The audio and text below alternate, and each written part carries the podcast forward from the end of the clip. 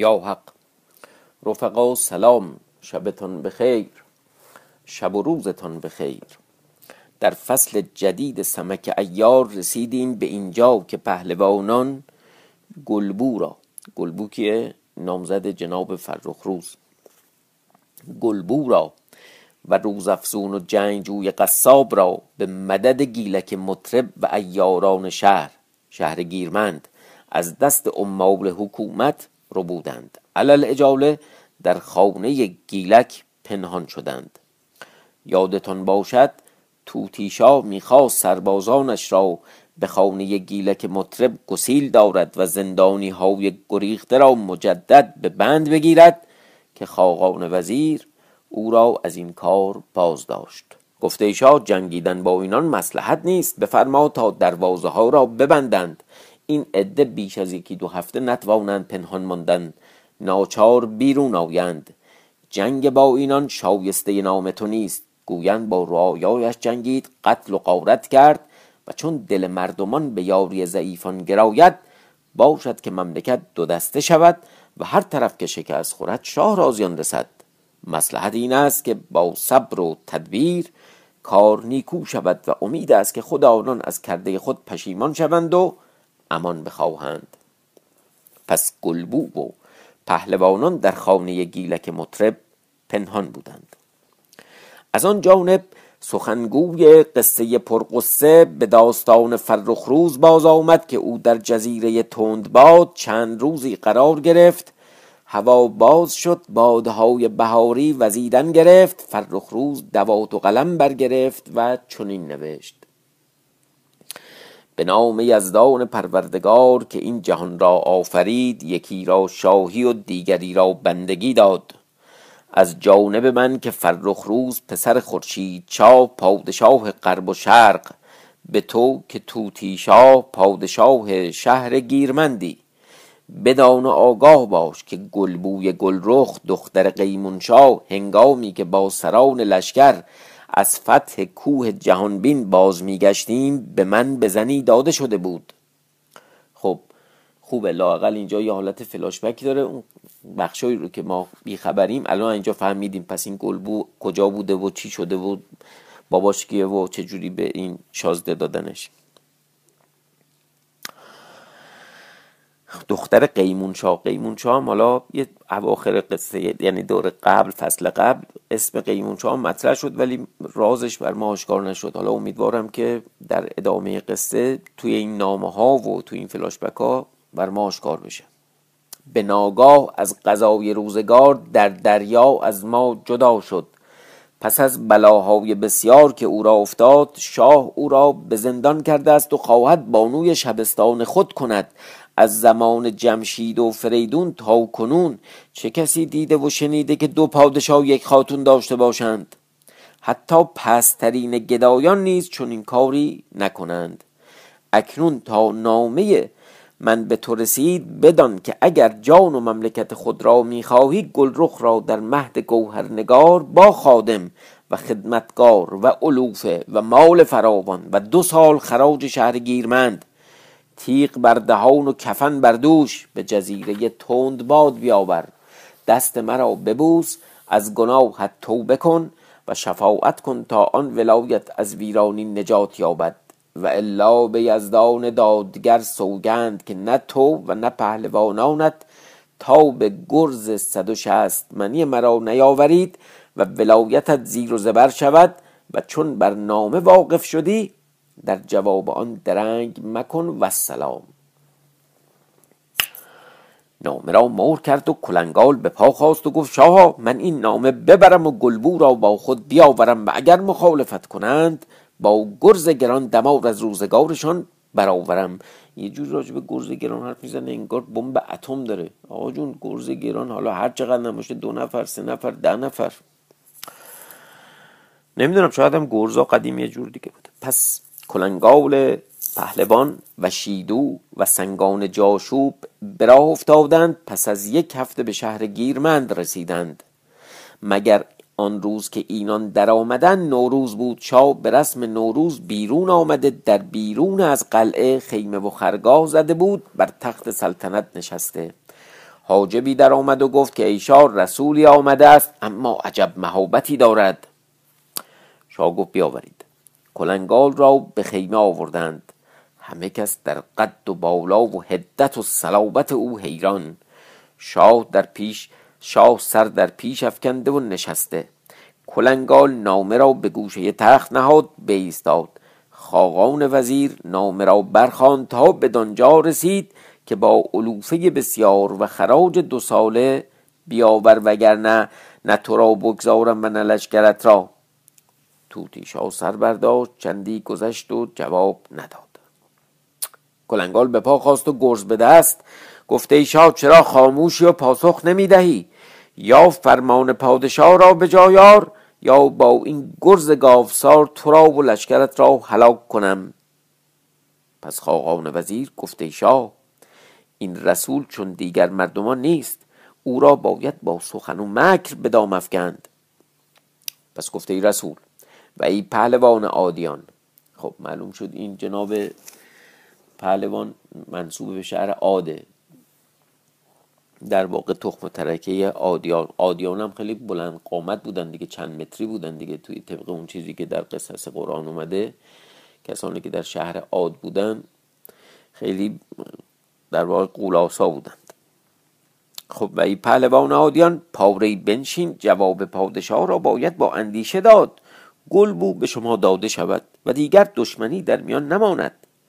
کلنگال نرم شد و شرمنده گشت و گفت مقصود ما همین است. کلنگال چنین پنداش که راست می‌گوید. اینا که زورشون زیاده و قدشون چیزه دلشون خیلی نرمه و خیلی زود میشه سرشون شیر مالید. برخواست و پای تخت را بوسه داد و گفت ای شاه بزرگوار چه فرمایی؟ خاقان گفت امروز نوروز است شراب می‌خوریم. فردا جواب می‌دهیم. به شراب خوردن مشغول گشتند. خاقان اندیشید که آنان را چگونه بند برنهد. ساقی را طلب کرد و گفت در شراب این سکس دارو بریز. پس هر سه بیفتادند و هوش از سرشون برفت. خب الحمدلله معلوم شد از اون فصل قبل تا این فصل جدید در واقع اون حیله ها و چیزا نقشه ها تغییری نکرده. همچنان یه دارو دارن که تو شراب میریزن و آنان را بربستند و برخواستند به شهر بازگشتند. آوازه در افتاد که از جانب فرخ روز رسولی آمده است و او را گرفته و بند برنهادند. در خانه گیلک مطرب این سخن گفته شد. پهلوانان از دستگیر کردن رسول در عجب ماندند. نشانه های رسول را پرسیدند دانستند که کلنگال است.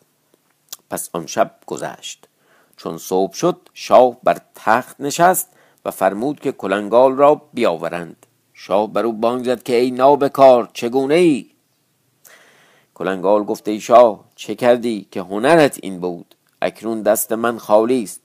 اگر گرز به دست داشتمی دویست هزار لشکریان تو بر من هجوم می آوردند آنگاه مرد و نامرد معلوم شدی و اگر آن وقت می توانستی مرا نابکار بنامی درست بودی. توتی شاه از این سخن تیره شد نیم گرز در پیش داشت. من نمی‌دونم واحد گرز چی بوده سنجش چجوری می سنجیدن که اون 160 من بوده این نیم گرز بوده. حالا نیم گرز در پیش داشت خواست که بردارد و بر سر کلنگال بزند. کلنگال گفت بزن و نترس که مرا هیچ از مرگ باک نیست که خواجه من فرخروز شاهزاده شرق و غرب به جای هر موی که از سر این عرب پیر کم شود تا صد مرد نکشد آرام نگیرد. خب پس عرب ها وارد قصه شدن. این جناب کلنگال عادی در واقع تو عرب هست و هندی ها که وارد قصه شده بودن ها که جلوتر تشریف آورده بودن ها که بودن. واقعا جنگ بین المللی دیگه همینه دیگه. این عرب پیرم وارد قصه شده. پس خاقان دید که رسوایی از حد گذشت. گفته شاه این زنگی نابکار را به زندان بفرست. زنگی هم هست سیاه هم هست. هم عربه هم سیاه. پس او را به زندان فرستادند و بند برنهادند. چون شب شد و روز چون شب شد و روز ایاران فرا رسید آل مفروز به یاران گفت کیست که برود و کلنگال را بیاورد؟ گیلک به پا خواست گفت خدمت مراست. برا افتاد تنبور به دست. روزافزون هم به دنبال او. اما گیلک از آمدن روزافزون با خبر نبود. در راه به امیر اساس برخورد. در واقع رئیس پلیس. امیر اساس فرمود تا او را بگیرند و گفت بیا توبه کن تا به توتیشا بگویم که از گناهت درگذرد.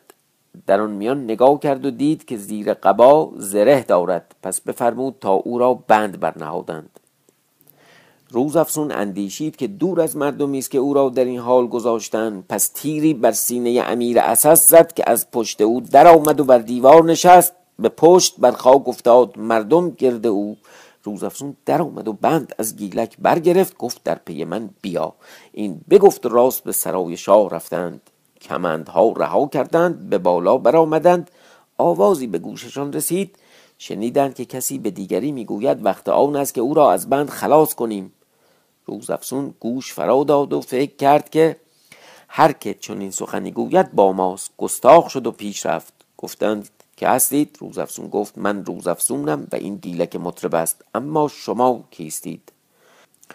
گفت من زرستونم دختر توتیشاه و این دایه من است. خب یادتون باشه وقتی که جاشوب سنگان جاشوب و اینا چیز کردن اون گفتش که من لاقل این زرستون رو به من بدن. یعنی معلوم شد که یه چیزی هم بین اون سنگان جاشوب و این دختر یعنی اسم این دختر خانم رو زودتر شنیده بودیم.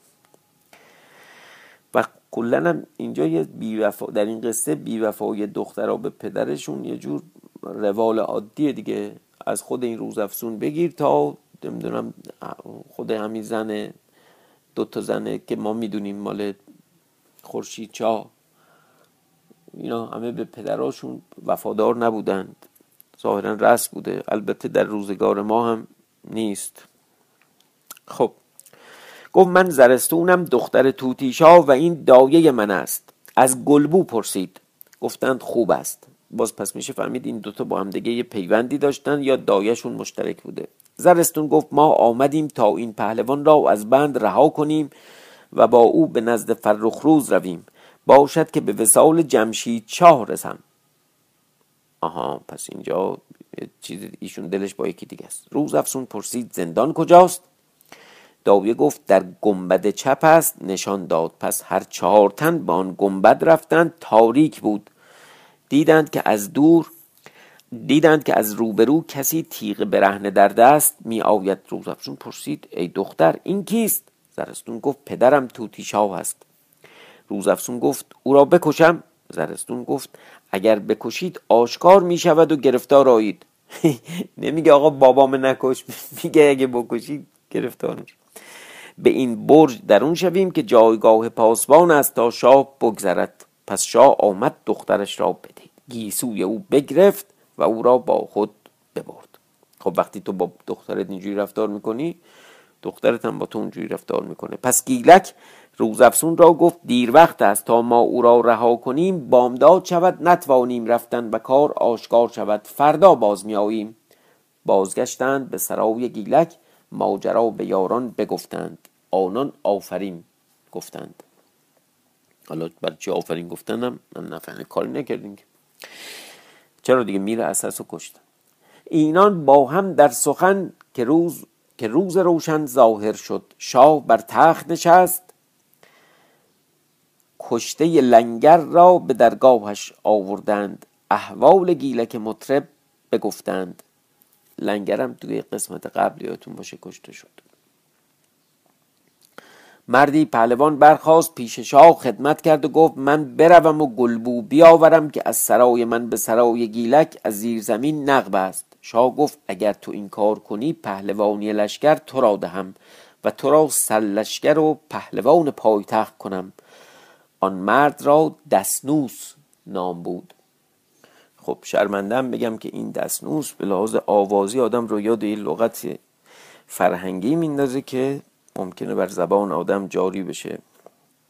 خب ولش کن. خلاص دستنوس پس خدمت کرد و برفت. از آن جانب لشکریان به سرای گیلک روی آوردند. آمدند و گرد خانه را فرو گرفتند و گفتند شما با چه قدرت با شاه پنجه در انداخته اید بیرون آوید و گلبو را باز دهید تا از شاه برای شما امان بیاوریم. پهلوان در این سخن بود که تیری از کمان روزافسون رها شد چنان بر دهان او خورد که از پشت سر او بیرون آمد. پس از زیر و بالا دست به تیر گشادند اینان گرم جنگ بودند که ناگاه از جانب دریا آواز کوس حربی برخاست. فرخ روز بود. مگر که فرخ روز چون دید پنجاه روز از فرستادن کلنگال گذشت و او باز نگشت اندیشید که حادثه ای روی داده به دنبال او عزیمت کرد اکنون فرا رسیده بود. چهار تاق ابریشمین را که ماه آسمان به فرخ روز داده بود برافراشتند. عجیب مزین بود. جمله قوم بر برج های شهر برآمدند به تماشا. در شهر قوقا شد و آوازه در افتاد. بر در آن چهارتاق فرخروز را تخت نهادند. او بر تخت بنشست پس بفرمود تا دیده بانان دریا را بخواندند. چون آمدند خدمت کردند. حول کلنگال را از آنان پرسید گفتند در بند است. فرخروز گفت شاه ما را نشناسد. عجب که حال گلبوی من در دست او چگونه باشد. اباندخ گفت دست کسی به گلبوی تو نرسد باک مدار. اما باز باید نامه نوشتن و احوال باز گفتن. اکنون نامه بنویس. فرخ روز برخواست که نامه فرماید. از این جانب توتیشا با وزیران و پهلوانان از دیوار حصار در تماشا آن سپاه هم که خانه گیلک را در محاصره داشتند به دروازه آمده بودند. در این حال ناگاه شب سیاه شال شال خود از دریچه فلک آویخت. روی جهان به نقاب ظلمانی پوشانید جهان را از دست سلطان روز بگرفت تاریکی عالم را فرا گرفت. جمله پهلوانان بازگشتند توتیشا در سرای آمد بنشست. از عشق گلبو و آمدن فرخروز سخت دلتنگ. از آن جانب دسنوس نقب را از زیر زمین به خانه ای که گلبو در آن بود برسانید. به ناگاه زمین خانه از هم بشکافت شخصی از آن درآمد. گلبو چون دید نعره برآورد و از ترس بر زمین افتاد. نعره او به گوش مردان برسید. اما چون گوش فرا دادند دیگر صدایی نشنیدند. مگر که دستنوس نابکار گلبو را که نعره زده و بیهوش شده بود برگرفت و بربسته و با خود برده بود. چون از نقب در آمد در نقب را ببست. گلبو را به سرای شاه برد گفته شاه بزرگوار اگر در خانه خودم هم بود زودتر از این نمی آوردم. توتی شاه چون گلبو را دید اگر چه خرم شد اما از قهر و غضب از جای برخاست تازیانه به دست گرفت. گاو بر سر و گاو بر پشت و گاو بر پای او می‌زد. سپس خنجر به دست گرفت تا او را سیاست کند. مگر خاقان وزیر آن شب در حضور توتی شاه دست شاه بگرفت گفت شاه نمیدانی چه می‌کنی؟ دل و جانت در دست اوست. اگر او را بکشی بعد تا به فراغش را نداری و دیگر اینکه دشمنی چون فرخ روز بر دروازه شهر نشسته تا این دختر را از تو بگیرد. باید که او را نگاه داری تا جواب خصم بتوانی باز دادن. آن وقت به مراد دوستان به کام رسید. شاه گفته خاقان نخست خیالم را از او فارغ کنم که غم مرگ او چه یک روز چه یک ماه باشد آخر از غم این رعنا خلاص شوم که باری نگه داشتن او بلاست و بهتر آن باشد و بهتر آن باشد. از او نجات یابم که اگر هزار بند بر او زنم یا فرار کند یا او را بدزدند. خاقان گفت ای شاه من جایی دارم که اگر او را در آن پنهان کنی هیچ کس خبر نشود. گریختن نیز نتواند. شاه گفت کجاست؟ وزیر گفت در باغ بهشت که آن را در سرای خود در زیر زمین بنا کردم و بر آن زیر زمین هفت در بند ساخته و در میان آن یک گنبد زرنگار برافراشته تخت زر گذاشته اطراف آن درختان پرگل کاشتم. تو زیر زمین درخت پرگل کاشته. همیشه پنج خادم بر آن گمارده است. شاه چون نام باغ بهش شنید آسوده گشت. آرام یافت که آن جای محفوظ خواهد بودن. پس وزیر گفته ای شاه گلبو را با دختر و دایه آنجا بدار تا هم بسته نباشند و هم بازداشته باشند. تا تو از کار دشمن فارغ گردی که کار فرخ روز کاریست عظیم. این تخیلم خیلی جالبه. زیر زمین یه باقی ساخته پر درخت پر نمی‌دونم مثلا گل و بلبل و اسمش هم گذاشته. من یاد اون قصه ژول افتادم که زیر زمین خورشیدی داشت و فلان اینا. اون ساگناسن و اینا یادتونه؟ ساگناسن با افرادش می‌رفتن در در اعماق زمین. خب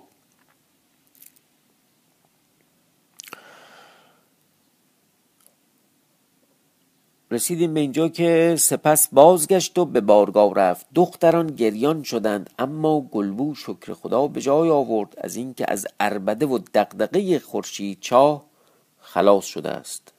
خورشید چاه و با همدیگر احوال باز می گفتند نفهمیدم شاید اینجا اشتباه توتیشا اربده و دقدقه توتیشا باید باشه. چرا خورشید چا حالا ببینیم دیگه. با هم دیگر احوال باز می‌گفتند. زرستون گفت که از این پس ما را برای خلاصی از این بند چاره چیست؟ گلبو گفت آل مفروض در شهر است. اگر به جای این هفت در بند هفتاد در بند هم باشد نگذارد و بکشاید این بگفت و به لطف خداوند امیدوار شدند و بنشستند. آگاهی یافتن عالم افروز از بردن گلبو و چگونگی آن راویان اخبار و محدثان روزگار قصه را چنین پرداختند که چون عالم افروز در سرای گیلک مطرب آواز نعره گلبو بشنید دوستان را گفت که این چه نعره است ساعتی گوش فرا دادند دیگر آوازی نیامد. دگر باره به بازی و لب مشغول شدند. یعنی واقعا این پهلوانان با عقل و با درایت وسط جنگ اونا می‌خواستن به اینا حمله بکنن از اون ور اونجوری اینجوری. بازی و لب کسی را به خاطر نرسید که کسی با آنان چنین رفتار کند. تا پس از زمانی به این فکر افتاد نگران شد برخواست به جایی که گلبو بود رفت. او را بر جای ندید. همه غمناک شدند. گیلک مطرب گفته ای پهلوانان این کار با ما دستنوس کرده است. داخل نقب شد راه را دید و مدخل و مخرج آن را مشاهده کرد. بازگشت. خبر داد گیلک را تن کردند که از درون سرای تو راه است و تو از ما حفاظت بیرون خواهی و نگویی که چنین است تا احتیاط کنیم. در این باب گناه با گیلک است. آل مفروض گفت من چون نعره شنیدم گفتم که این نعره گلبوست. به خاطرم بگذشت که نگاه کنم غذا مانع شد. همه غمناک شدند. خب انداختن گردن غذا و قدر پس روزافسون گفت که اگر پهلوان آل مفروز فرمان دهد من به طلب این کار بروم. آل مفروز تیره شد که تو چگونه خود را مردتر از دیگران دانی و گمان کنی که در مقام و مرتبت از همه برتری و جمله کارها از تو ساخته است؟ این دعوا رو قبلا هم تو فصل قبل داشتم. روز افسون گفت پهلوان هرچه فرماید مایه افتخار من است اما این کار بر من آگاه شده است. به یقین می‌دانم این است که تقاضای رفتن دارم. آل مفروض با خشم گفت هر جا که خواهی برو. پس روز افسون برخاست و در شهر گشت هیچ کاری نتوانست کردن. آخر از دری آواز زنی به گوشش رسید که دوک میچرخاند و با خود سخن می‌گفت. با خود گفت که آن زن تنهاست در زد. زن گفت کیست؟ روز افسون گفت زنی غریبم در باز کن که به دست نامحرم نیفتم. زن بیامد و در بکشود گفت تو کیستی؟ روزمسون گفت از شوهرم رنجیدم خواستم به خانه پدر روم ایارانی که در خانه گیلک هستند مرا بگرفتند و خواستند ببرند. به هر گونه بود از دست آنان نجات یافتم به خانه تو پناه آوردم. مرا نگه دار تا چون صبح شود به خانه پدر و مادر روم. صاحب خانه او را پذیرفت. روز افسون وقتی قدم به داخل خانه گذاشت دگر باره از صاحب خانه پرسید که آیا کسی را داری؟ زن گفت شوهر و دو پسر داشتم که مردند اکنون تنهایم. چون نشستند روز افسون چراغ خواست. چراغ روشن شد صاحب خانه دید که او زره بر تن دارد. گفته جوان تو هیچ شباهت به زنان نداری و این زینت ایاران چیست؟ روز افسون گفته خواهر اگر زنها و امان را که امشب به من دادی گرامی داری و خیانت نکنی حالم را با تو بگویم. صاحب خانه گفته خواهر بدان که من زنی دلالم و مرا حاجر دلاله گویند خواهم که در جوان مردی بر مردان عالم پیشی کنم. مال دنیا در چشم من هیچ است و بر هر چیز که قادر باشم میبخشم. هرچند که تو مرا با مغنعه می‌بینی ولی پایگاه هم از صد سپاهی بالاتر است. روز افسون گفت حال که چنین است با من عهد جوان مردان به جایار که خیالم راحت باشد. هاجر سوگند خورد هاجر سوگند خورد و عهد کردند که تا اختیار در کف دارند به یکدیگر خیانت نکنند. پس گفت حال بدان آگاه باش که من روز افسونم و از خدمتکاران فرخ روزم. هاجر چون نام فرخ روز شنید گفت تو همان روز افسون یار سمک ایاری که او را عالم افروز خوانند. روز افسون گفت آری. هاجر گفته ای خواهر تو را یزدان برای من فرستاد که من از سرای شاه شما را پیغامی دارم. روز افسون پرسید پیغام از کیست؟ گفت از خاتونی حامده. خاتونی حامده نام که گفت آن روز که در کاروان سرای به پهلوانان حمله شد و چند تن از آنان گرفتار آمدند من در بیرون بودم به خانه چارس به بازرگان رفتم. دو جاریه به بازرگان همراه گلبوی به سرای رفتند یکی جوهره دیگری مرجانه. نزد آنان رفتم مرا پذیرفتند. اکنون با آنان هستم. اگر یکی از یاران عالم افروز را ملاقات کردی حال مرا بازگو. روز افسون چون این خبرها بشنید خندان شد. گفته ای هاجر اکنون تو جوان مردی تمام کن. پیغام مرا هم به آنان برسان و بگو که گلبو را از خانه گیلک از راه نقل به در بردند و برای ما از حامده خبر بیاور تا بدانیم چه افتاده است. اینان در این سخن بودند. آل مفروض در خانه گیلک. از این جانب معلف اخبار و قصه خان شیرین کار چون این نقل می کند که چون عالم الوی لباس زربفت بر تن کرد و شال سیاه از روی جهان کنار رفت و از شعاع آن لباس روی زمین منور گشت نظم. روز دیگر چو خور برآمد دور گشت عالم همه سراسر نور. دشت شب بر سپید دم در بست شب روان شد به خانه در در بست. فرخ روز بر تخت نشست در حال نامه نوشت. گفت اول نام به نام خدا ای شاه بدان و آگاه باش این کار که تو کردی هیچ شاهی نکند مگر که مانند تو بیخرد و ظالم باشد. تو نه یک کار که دو کار کردی که نه تنها نزد شاهان بلکه نزد گدایان نیز عیب آر است. رسول فرستادم در بند کردی. دیگر اینکه قصد خاندان پادشاهی کردی بدان که اگر باد باشی بر در سرای گلبو نرسی مگر من از جهان ناپدید شوم مگر گرز من به چوب بدل شده یا تیغم کند گشته باشد. که اگر همچنان شود باز تو از گرز مشتم و تیغ سیلیم و سرسر نعرم در امان نباشی. اینجا شد یه ذره سبک هندی. گرز مشتم و تیغ سیلیم و سرسر نعرم در امان نباشی و تا قیامت تو را لعنت کنند خلاصی نیابی. حال من بر قاعده شاهان و بر عادت اجداد و آبا تو را نامه فرستادم چون نامه رسد در حال رسولان را با گلبو و خراج و نزول پیش ما بیاور عذر بخواه. من اول این سخن با تو گفتم اگر عقل داشتی مرا به شهر خود نمی آوردی. چون آوردی باری تدارک کن که مطیع مطیع فرمانم باشی. و اگر نه حاضر باش که هرچه دیدی از چشم خود دیدی. و سلام چون نامه تمام شد بماند برای فردا و شب. شبتان خوش.